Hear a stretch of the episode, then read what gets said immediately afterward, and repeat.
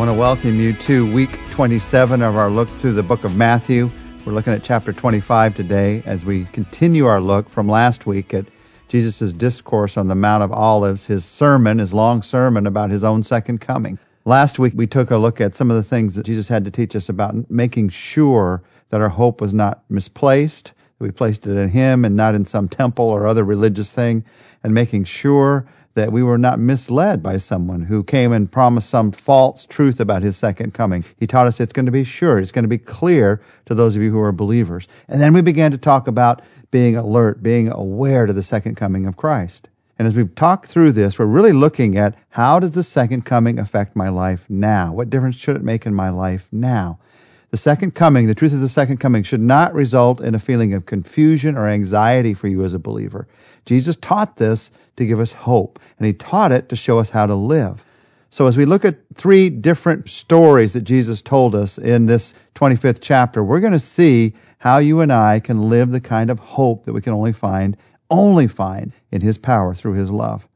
So let's dig into the fifth picture that Jesus gives us. Remember, last week we began to talk about seven specific pictures that show us how to be aware and awake and alive to the second coming of Christ. And in this fifth picture, he talks about, he talks about a marriage and he talks about readiness and preparedness in our lives. Begins in verse one. Listen to this story. At that time, the kingdom of heaven will be like ten virgins who took their lamps and went out to meet the bridegroom. Five of them were foolish and five were wise. The foolish ones took their lamps, but did not take any oil with them. The wise, however, took oil in jars along with their lamps. The bridegroom was a long time in coming, and they all became drowsy and fell asleep.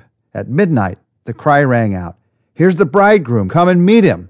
Then all the virgins woke up and trimmed their lamps. The foolish ones said to the wise, Give us some of your oil, our lamps are going out. No, they replied, there may not be enough for both of us. Instead, go to those who sell oil and buy some for yourselves. But while they were there to buy the oil, the bridegroom arrived, and the virgins who were ready went in with him to the wedding banquet, and the door was shut. Later, the others also came. Sir, sir, they replied. They said, Open the door for us. But he replied, I tell you the truth, I don't know you. And therefore, keep watch, Jesus said, because you do not know the day or the hour.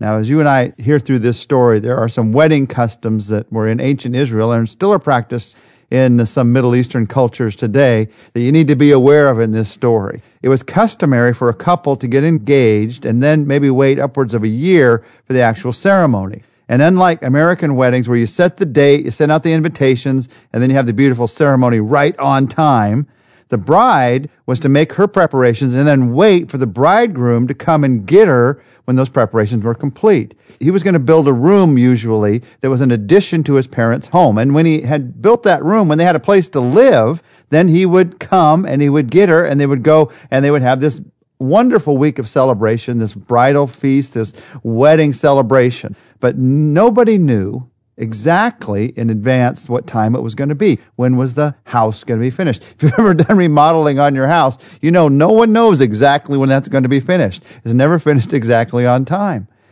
The bride knew about when it was going to be. And when it was close to being finished, everybody would get ready, but they had to be ready for any moment in case it was today. Eh, this still happens, even though the room isn't built, it's not the same. It still happens in some Middle Eastern cultures that they will practice this tradition of surprising the bridal party so that they can go off to the wedding. In this story, there's these maidens who were fully prepared to receive the groom. And they rejoiced because they were ready. They were prepared. And there's those who were not prepared. They were there, but they weren't prepared for a long wait. And Jesus says, when it comes to the second coming, there's a lesson here for you and I. You got to keep watch. You got to be ready. Now, keeping watch means that you're ready. And here's the truth here for you and I you are ready for any moment. And keeping watch also means that you're ready to wait. You're ready for Him to come at any moment, and you're ready to wait for that moment. That's what it means to keep watch. So as you look at your life, the question is, are you ready for Jesus to come at any moment? And all the bridal party was ready for him to come at any moment at the beginning. They all had their lamps, and the lamps were full of oil, but there were some who brought extra oil in case they had to wait a little bit longer. So, with all of them, there's this sense that he could come at any moment, and they were ready for that at the beginning in one sense. That's something that goes in our hearts. When you look at your heart, are you ready for Jesus to come at any moment? For that blessed hope, for that wonderful hope that only He can bring. That readiness for Him to come at any moment is when you put all your hope in Him. If you start putting too much of your hope in this world, then you don't feel ready for Him to come. If you start putting too much of your hope in yourself, then you're not ready for Him to come. The more you put your hope in Christ, the more you're ready for Him to come at any moment. If you're going through persecution and difficulty and struggle, as we talked about last week, of course you're ready for Him to come at any moment. Come and rescue me, Lord Jesus. If life is good and things seem like they're being blessed in your life, then you have to recognize that those blessings are just a small indication, small taste of what's going to happen in eternity. And your hope is really in Him, not in those small blessings that you have on this earth. Are you ready for Him to come at any moment? That's the first part of the readiness here. But then there's the second part. Are you ready to wait? Some of the bridesmaids, half of them, had brought extra oil. They were ready to wait as long as they needed for the groom to come and take the bridal party off to the wedding. And there were those others that were foolish. They were not ready for the long wait. And because of that, they were not there when the groom came. And when the, when the bride came and had this wonderful celebration, they somehow missed out on it because their hearts weren't truly ready for the wait. There are people who would say, I'm ready for Jesus to come right now, but I'm not trusting him enough to be willing to wait for him to come right now. I want immediate rescue. I want it on my timetable and my way. Now, being ready means also being ready to wait. So are you ready to wait? Are you ready to wait for his timetable in your life, for him to come? Many times we have the resources that say, I'm willing to have faith in the moment, but do you have the resources that say, I'm willing to have faith to wait for Jesus' moment, to wait for the time that he comes? All down through Christian history, there are those who've had to wait for the moment when Jesus is going to come again. And as we've waited, some have faced persecution. Others have faced difficulty in their own lives. Many have faced the discouragement that comes from being in a world where it seems like evil is winning at some times. But the truth of the matter is, we are waiting on hope.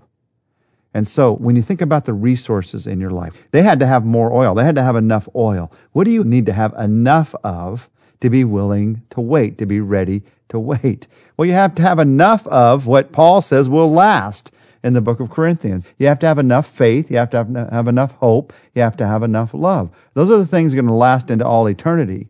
So whatever's going to last into eternity, you got to build enough of that into your life now so that you're ready. You're waiting for all of eternity. And as we pray today, looking just today, one day at a time, I want to pray that God will give you and I those resources in our lives because they come from Him. So let's trust Him for Him right now. Our Father, as we pray, we ask we ask for faith, hope, and love. We ask that those resources that cause us to be ready to wait, that those will be in our hearts today. So that whatever circumstance we face, whatever difficulty we face, whatever victories even we have, we'll realize our hope is not in this world, our hope is in you. We're waiting for you. We're waiting for that incredible celebration of all eternity. And so, Jesus, we come and we trust you with this now. We pray that you put those resources into our hearts and lives just now. In your name. Amen. Tomorrow, we're going to begin to look at Jesus' story about how to manage what he's given us while we wait.